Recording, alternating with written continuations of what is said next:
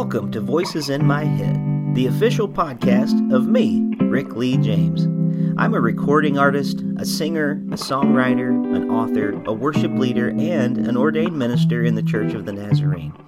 The Voices in My Head podcast is where I discuss music, movies, books, pop culture, theology, and more with friends, colleagues, and sometimes just by myself. Now make sure to let me know what you think of today's episode by leaving me a review on iTunes or by tweeting at me at Rick Lee James on Twitter. And please join my mailing list at rickleejames.com where you can receive an email every time a new episode is released. And by the way, in case you're interested in a daily dose of kindness and encouragement beyond this podcast, I also run the Twitter account at Mr. Rogers Say, where I post daily quotes from Fred Rogers, one of the voices in my head. Well, I guess that's it for the intro, so sit back, relax, and listen to the latest episode of Voices in My Head. Welcome back to Voices in My Head. As always, I am your host, Rick Lee James, and I am so grateful for all of you who are listening today. Thank you for being here for what I know is going to be another wonderful conversation. How do we overcome polarization in American society? How do we advocate for justice when one side won't listen to the other and cycles of outrage escalate? Well, these questions have been pressing for years, but the emergence of a vocal, virulent Christian nationalism have made it even more urgent that we find a way forward. In one of her newest books, The Psychology of Christian Nationalism, our guest today, Pamela Cooper White, uncovers the troubling extent of Christian nationalism, explores its deep psychological roots, and discusses ways in which advocates for justice can safely and effectively attempt to talk across the deep divides in our society. An Episcopal priest and pastoral psychotherapist, Dr. Cooper White is a certified clinical fellow in the American Association of Pastoral Counselors, a national board certified counselor, and a licensed clinical professional counselor in the state of Illinois. Reverend Dr. Pamela Cooper White, welcome to Voices in My Head. Thank you so much, Rick. It's a pleasure to be with you. Well, and I, am going to let everybody know at the outset uh, that if they go to our website for this podcast at voicesinmyheadpodcast.com or just wherever they listen in the there's a much more extensive bio of you because you have such an impressive resume and there's so many things that you have done. So I would love for people just to find out more about you and, and the many books that you have written. But I want to thank you uh, with deep gratitude from my heart for your work on many subjects over the years years. Uh, books like Shared Wisdom, which we used often in my CPE program to talk about transference and countertransference. And now uh, in a psychology class that I'm taking, where uh, writings from you have come up again and again. And today it is just a privilege to get to talk to you about this, this new book that has meant so much to me and helped me to understand so many things. So thank you so much for taking the time to be here today. Oh, thank you. Well, let's just begin today because I know there's going to be a lot of people asking this question and and maybe wondering, well, what's wrong with that? And the question is, what is Christian nationalism? Right. Well, and sociologists of religion have been refining uh, the definition over the last, uh, say, five years, but the most recent um, surveys have um, asked people to agree or disagree with five statements, which basically um, describe the tenets of Christian nationalism. Uh, that the United States government should declare America a Christian nation formally, that US laws should be based on Christian values. If the US moves away from our Christian foundations, we will not have a country anymore. Being Christian is an important part of being truly American. And God has called Christians to exercise dominion over all areas of American society. Mm-hmm. So, you know, as Christians, we might look at some of those statements as, well, okay, you know, that makes some sense. But we really need to understand that this is a movement that developed in alliance with very, very right wing political operatives. And it's basically a social and political movement with the goal of restoring the United States to a fictional origin as a Christian nation, mm. with a not at all fictional origin in white masculine supremacy. Christian nationalists mm. erroneously believe that all of the founders uh, and the writers of the Constitution were all evangelical Christians, which is mm. simply not historically true. Hmm. And particularly as Reconstructionism, which is a theological thread that has infiltrated a lot of evangelical Christianity, but has really provided the foundational theological roots for this movement. It's perceived as a battle to restore a threatened white dominance in government and in all of civic and private life, and cloaked as a cosmic battle of good and evil to bring about the second coming of the reign of Christ on earth. Mm. Wow. Well, that is quite a, a, a, big definition, actually. I don't know that a lot of our listeners knew that it was actually defined in such a way. So maybe you could help us understand then how that is, is different than just pure patriotism, as you have outlined in your book. Right. I mean, patriotism is love of country. And um, many, if not all of us, have a certain uh, affection and loyalty for the country that we were born to. Um, and there's nothing wrong with loving uh, the land of the United States or loving its uh, democratic principles, even though we often fail to live up to them. Um, but nationalism, and this is not just unique to the United States, nationalism as a political movement everywhere that we see it is a fight for ethnic superiority. And that leads easily to violence. And at its worst, it's genocidal, as in the Russian attack mm. on Ukraine. Mm. But we wow. see a lot of nationalist movements cropping up all over Europe. Uh, Hungary, for example, is, is a very prime example of that. Uh, currently, there's a tilt toward the right in Italy. Um, there's a persistent 25 to 30 percent uh, very right wing pro Austrian thread in Austria and so forth. And so we see these strongmen leaders who uh, pump up uh, love of country as being an ethnic superiority where mm. the true American, the true Hungarian, the true um, uh, the true uh, Russian is someone who is a particular ethnic group and that that defines what the country is. Mm. Wow. Well, thank you for helping us understand that a little bit more in depth. And uh, for some reason, as you write about in your book, you discuss the rise of Christian nationalism eh, within white evangelicalism, especially. I was wondering if you might be able to explain why this ideology has gained traction within this particular religious group, especially in our country. Right. Well, 88% of Christian nationalists are white evangelical Protestants, but that still leaves 12% who are not. Mm-hmm. Um, but among white evangelical Protestants, the latest statistics say that 84% agree. And there's also um, a significant swath of Catholics who call themselves integralists who also agree with Christian nationalism along many of the same lines. This is not a new phenomenon uh, it it was given a louder voice from the time that uh, former President Trump first ran for office in 2015, but it has been simmering along really um, in this iteration of it since the Reagan administration. Hmm. And there's always been in America a white nationalism that has been fused with some sort of Christian religious fervor going all the way back to the founding of the country by the white settlers. I also think that there is a kind of moral injury, um, which is uh, when one is traumatized by what one has done or what what one's group has done, um, that goes all the way back to the genocidal origins of this country, where we wiped out Native Americans and imported black uh, blacks uh, slaves uh, into bondage in this country. So, unfortunately, the founding of the nation with its European Enlightenment ideals, which I think are, are beautiful ideals, but nevertheless, they are founded in white supremacy in the way that they were imported here.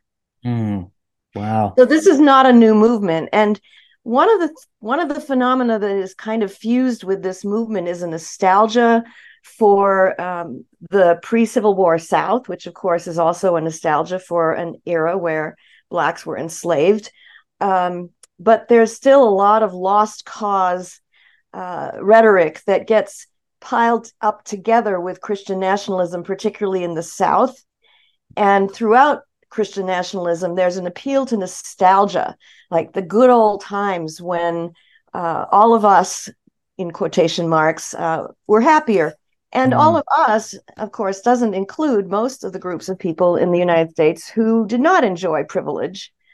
But there is a real erosion of white supremacy in this country, just numerically. We know that the Census Bureau has said that by 2020, uh, 2042, I believe it is, that whites will no longer be a majority in this country. So for many of us, that's an exciting prospect that the United States becomes more diverse and more mm-hmm. culturally rich.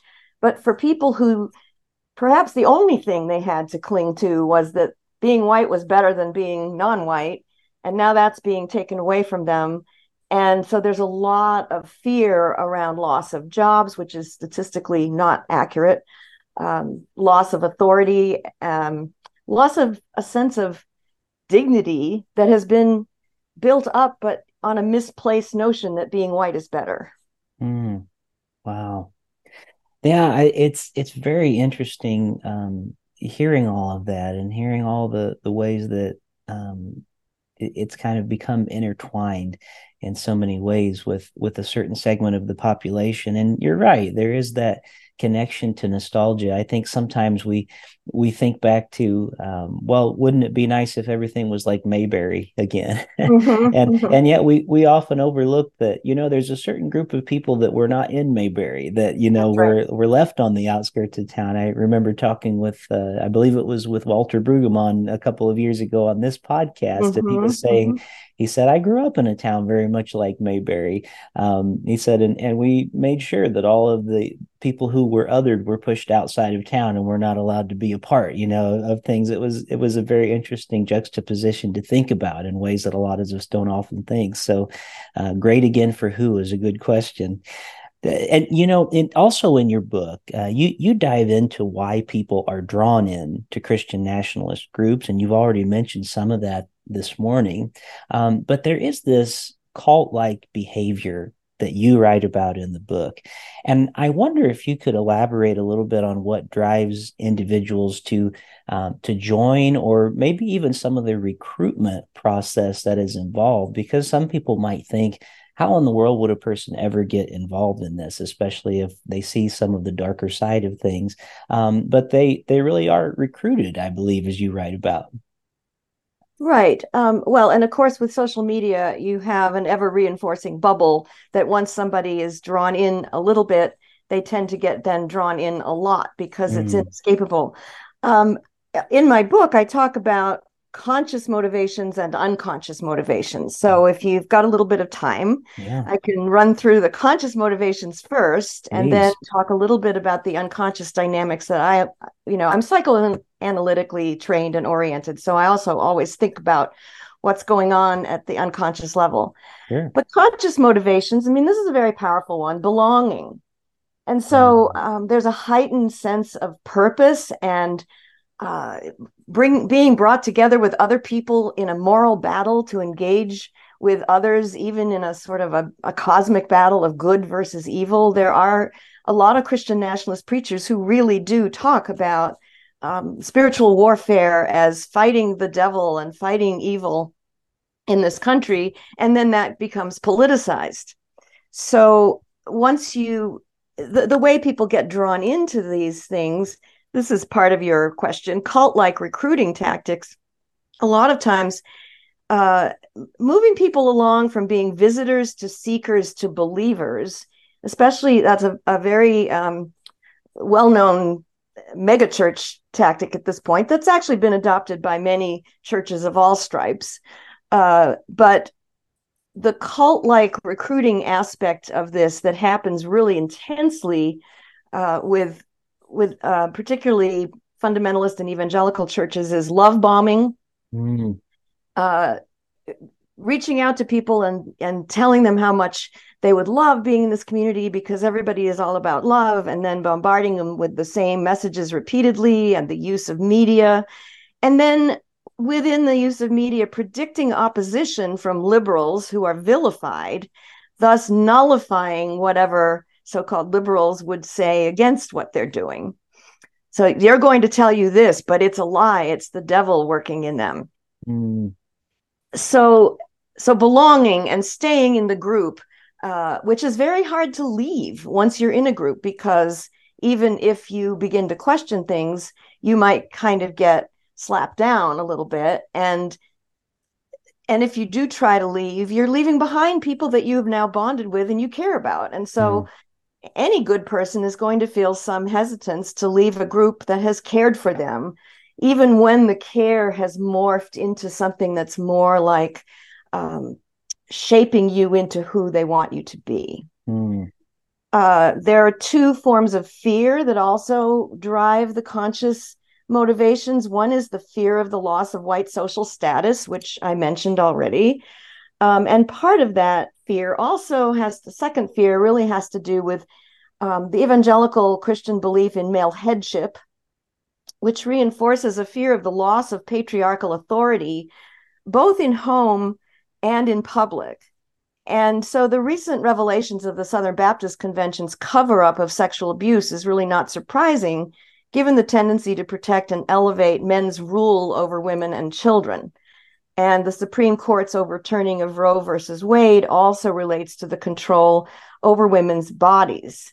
Um, I do want to say that guns come into play with this sort of um, nostalgia and desire to preserve patriarchy because of course a gun is a potent symbol of masculinity hmm. and almost half of evangelical christians own guns according to the latest research whereas uh, less than 30% slightly less than 30% of um, mainline christians do and while there may be um, a prejudicial trope about blacks being those who own the most guns and are the most violent actually black protestants are the least likely to own guns mm.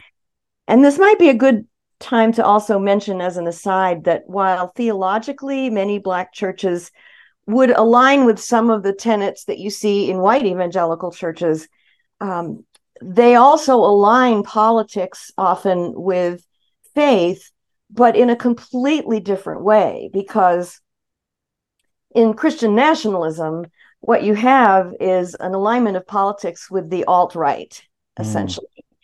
Whereas, and and they oppose, uh, they oppose the rights of people of color, as we've seen, very actively opposing voter rights. Um, they oppose immigrants. Um, they oppose Muslims.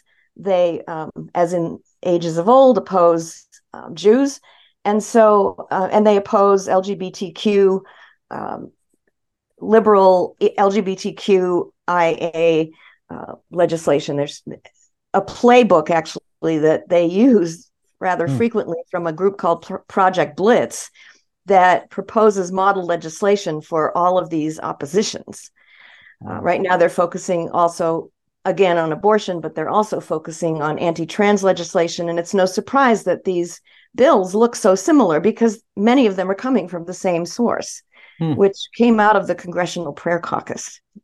Hmm. Um, but what I want to say about Black church Protestants is that, yes, they align politics with religion, but they align it with the social gospel mandate of Jesus and the gospel toward healing and empowerment and justice whereas the white evangelical conservatives tend to be aligning against holding on to the conservative principles. Mm. And and, and then that, the, sorry. The, no, I was just going to say that's a very important distinction. So thank you for making that. But please continue. Oh, absolutely. And and since the Southern Baptist Convention's um, waffling on its statements back and forth, I've outlined this a lot more in my book. Um, uh, that there's a kind of a one step forward, two steps back kind of waffling about apologies for racism and so forth. Uh, but a lot of Black evangelicals have stopped wanting to even use the term evangelical because they now equate it with with white white supremacy within the Baptist home. Mm. Um, and then this sort of blends toward uh, the unconscious motivations, but it's kind of on the borderline of that. And that's the allure of conspiracy theories. Trump's big lie about election fraud uh, was an excuse for voter suppression. About 50% of white evangelical Protestants agree with QAnon, according to a Denison University study. And um, one in five Americans actually agree with QAnon as well. And at, at the incursion, uh, the insurrection at the Capitol, um, you saw flags that incorporated both Christian symbols and QAnon symbols. So mm-hmm. um, if you're surrounded by, this kind of goes back to the recruiting thing, if you're surrounded by going to church or watching a televangelist on TV where there's this sort of heart arousing, uh, physiologically arousing music and uh, very fiery oratory and a whole bunch of people together with you imbibing all of this, it really creates a kind of a groupthink that um, is very hard to resist. Um, even if you go in thinking that you're resisting it, it's very hard to resist the emotional and physiological pull of this kind of of um, style of worship. And in fact, in some cases, it's difficult to tell the difference between a political rally on the right and a Christian right worship service because um, praise music and often thumping rock music and uh, political and religious imagery and speech are all being melded together. And it, uh, an epitome of this would be the um, reawakening tour that Michael Flynn has started um, going all over the country. Mm. Um, charging people 250 to 500 dollars to come in it's like a big rally it's a rally for christ and the alt-right and you can even get baptized there in a big metal tub if you so choose um, now the other the other unconscious uh, the most important unconscious factor i think is that we all know um, that group persuasion is a very powerful thing and it's also it operates at both conscious and unconscious levels. Um, i'm going to actually quote freud which is not always a popular thing to do but uh, freud's little book um, the uh, group psychology and the analysis of the ego if you read it it reads just like it was written for yesterday for our current situation that freud's innovation was that um, it was already understood that there was a, a kind of group persuasion that would happen in groups. But what Freud talked about was the importance of a narcissistic leader. Hmm. And that in Freudian terms, but we could translate this into everyday terms as well. In Freudian terms, the members of the group unconsciously hand over their conscience, their mm. superego, their ego ideal they hand over their sense of moral responsibility to this powerful leader and then they follow whatever the leader says is good and bad mm. and the great relief that that can provide for people who are weary of trying to figure out what to do and what's right and wrong. And now we have this person who says literally trump said i am your uh, redemption and your retribution. Mm. uh, it's very easy to just go ah, he's gonna he's gonna set it right. And i'm just going to follow him no matter what. And that kind of explains why people can disregard all of the other swirl of political issues that he's facing right now or all of mm-hmm. his legal troubles because they can believe him when he says that's a witch hunt they're trying to attack you and mm. i will protect you mm. um, so you've got this psychological splitting between all good and all bad this cosmic battle of good and evil and the fusion of religion and politics and the the immense pressure of groupthink all being consolidated under a narcissistic leader who says he's for you but he's actually only always for himself mm. my goodness well y- you know there's so much that you just brought that that I want to comment on. Um, but you did explain so well. I, I feel like for years I've been scratching my head thinking, how is the church behind this man? You know, I don't I don't understand it. And yet the the way that you have just described it and the way that you write about it, um, it, it does explain so much about sort of handing our, our morals over, handing over these things to this person that in in really what seems like a very black and white way of thinking. There's not a lot of a lot not a lot of nuance there, you know, into to looking deeper. It's just this person says he knows what's right. I'm going to give it over to him. It's just easier that way. Um, so oh, it, the point. It's an us versus them, which is always very seductive. right. Right. And and what I continually hear is is uh, you know, the, the, yeah, but the other side's so much worse. They can't necessarily give evidence for that, but there's always, you know, it's very, it's it can be very frustrating uh, when you're trying to have a conversation.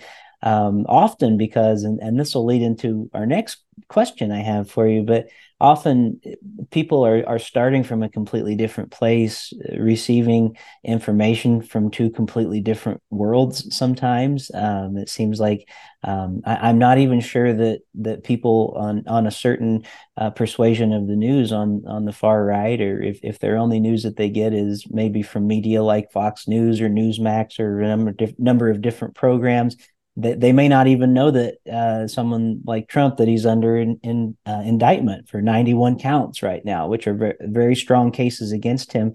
Um, and it's just all you know, no, it's somebody's just made it all up, whatever it is. So it, it's it's an interesting psychological study to me too, based on even if a person sometimes has all the facts, that's not as important as what they feel. And you've just described right. today this idea of being a part of something, feeling a part of something, actually um, being involved with other like minded people, and how hard it is to get away from that group.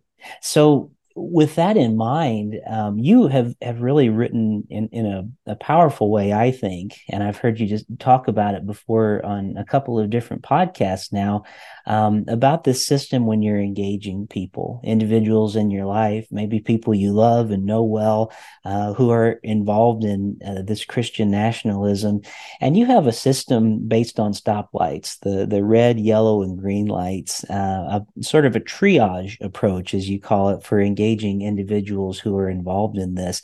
I wonder if you might be able just to explain a little bit of what you mean um, by the the red, yellow, and green lights, and how it can be helpful in engaging with people uh, whenever they are maybe overtaken by a, a Christian nationalism mindset.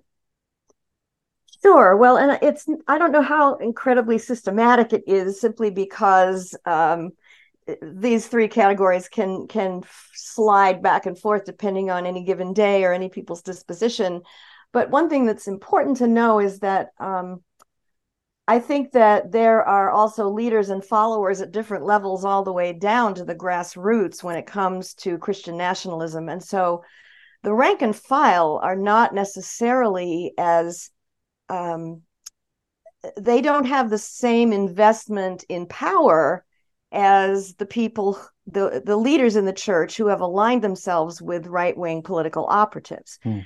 but they ride on the coattails of the power of the people who are directly benefiting mm. uh, so there's it's not like you can lump all people who agree with christian nationalism together and say that they equally benefit from it. Everybody equally benefits from the emotional charge of it, I think, but not mm-hmm. everybody actually materially benefits in the same way. And in fact, some people end up voting against their own best self-interest because they've been uh, they've been lied to, basically. Mm, right. Uh, so so there's already some variation just in terms of who makes up this this large group of people. But I always say the first question to ask before you even get into my sort of triage of, of stoplights is am I the right person to have a conversation about this with mm. this person? Um, is this the right place? You know, and the right time. So the Thanksgiving dinner table may not be the time where you want to just accost Uncle Eddie with uh, your political views. Um, and you may not be the right person at all because maybe somebody who has been in evangelical Christianity and sees the dangers of it might have a better chance of having a dialogue with a person uh, than somebody who's already been branded as one of those evil liberals with horns and a tail. Um, so, right person, right place, right time is the first thing. And mm. then a red light, um, you know, stop, do not go.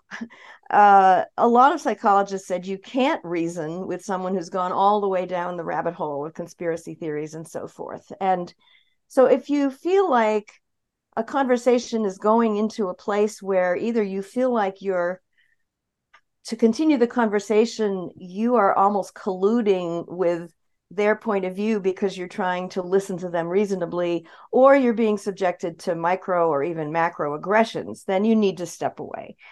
But what do you do then? I think you channel your energy and and perhaps your political outrage into education and advocacy for social change. And psychologist Bandy X. Lee has written um, a lot about uh, that factor. I do believe, though, that conversation is possible. I'm a therapist, and I want to say that talk can be valuable. And so, if you perceive that the person might have some um, openness to thinking about what they have come to believe critically, um, then the most important thing is to recognize that relationship building comes first. That there needs to be some common ground between you and that person. And that could mm-hmm. be because you work together, or because you're in church together, or because they're a member of your family. Um, maintaining and building relationship and finding common ground um, is really the first thing you need to do and not just be arguing with people. I say argumentation does not work, period, because it just raises people's defenses. But in this sort of yellow light region, you need to listen more than you talk. Uh, one of my students at one point said, uh, God gave us two ears and one mouth for a reason. I love that.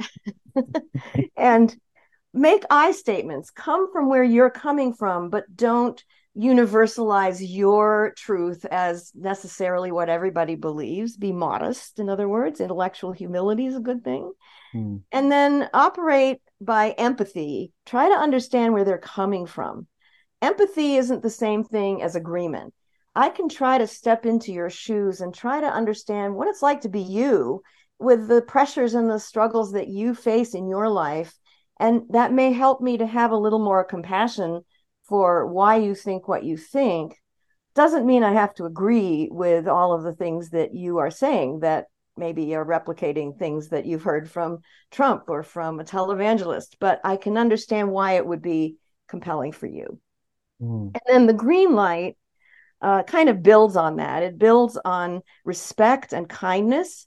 I mean, who would want to be condescended to by you thinking that you should heal them or correct them or reform them. Nobody would like mm. that.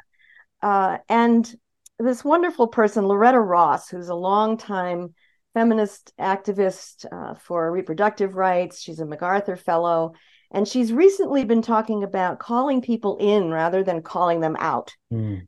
So, what we often see as a practice on the left is self righteously calling out people who we think have said something offensive in a gathering and publicly humiliating them rather than what Loretta Ross says take them aside first, see if you can have a conversation about it, tell them how it impacted you, and don't just go for the jugular at the first sign of somebody saying or doing something that you think is is not correct. Mm. So so those are the but just remember that a green light can turn into a yellow light and a yellow light can turn into a red light in a moment's notice if you have inadvertently or deliberately raise their defenses. And so mm. this is a matter for really being respectful and listening and trying to understand. Um, one of the things I love about the psychoanalytic perspective is that in practice, it's about fostering curiosity about self and other. And if you can be curious about something as opposed to being instantly judgmental, you're probably going to come to understand it a lot sooner and a lot better and then you have something that you can share back and forth yeah well you know one thing that i i think of as i hear you talk about this and the idea that we would actually make space to listen. Um, I, am grateful to my time uh, as a chaplain and in, in my clinical pastoral education for reor- reorienting my idea of what it means to be a witness. Uh, because so oh, often growing up, I always thought being a witness meant I have to go tell somebody something. But truly what it means to be a witness is is to witness the life in front of you to listen well to companion with and uh, to try to understand. And so that's one thing that i really love about uh, the the way that you write which it's it's such a a deep look into the psychology of of Christian nationalism, but you're also giving us some practical ways for how do we actually enter in and engage and and maybe do some things to help people flourish and and get out of some things that are very unhealthy. Um, and so i just keep coming back to that word uh, witness as, as, I hear what you're talking about. If we can witness that life of another person, um, maybe using those those different colored lights to know when is the right time, when is the right place, am I even the right person to be a part of this right now? Um, but you're you're giving us a lot of wisdom today, and and so I'm I'm very grateful for all the things that you're sharing. These are these are beautiful ways for us to look at this. I think for sure.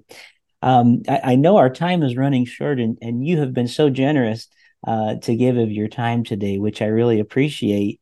I was just wondering if maybe in, in just a couple of minutes that we have left together today, do you have any stories of maybe times that you or somebody else has taken the time to engage a person like this? Maybe people who were on completely different ends of the spectrum, one believing one way and one believing another, where this kind of approach of taking time to listen, build relationships and and and hear each other has actually made a real difference. Well, making the difference uh, of course is the is the bottom line, right? Does this any of this do any good? Yeah.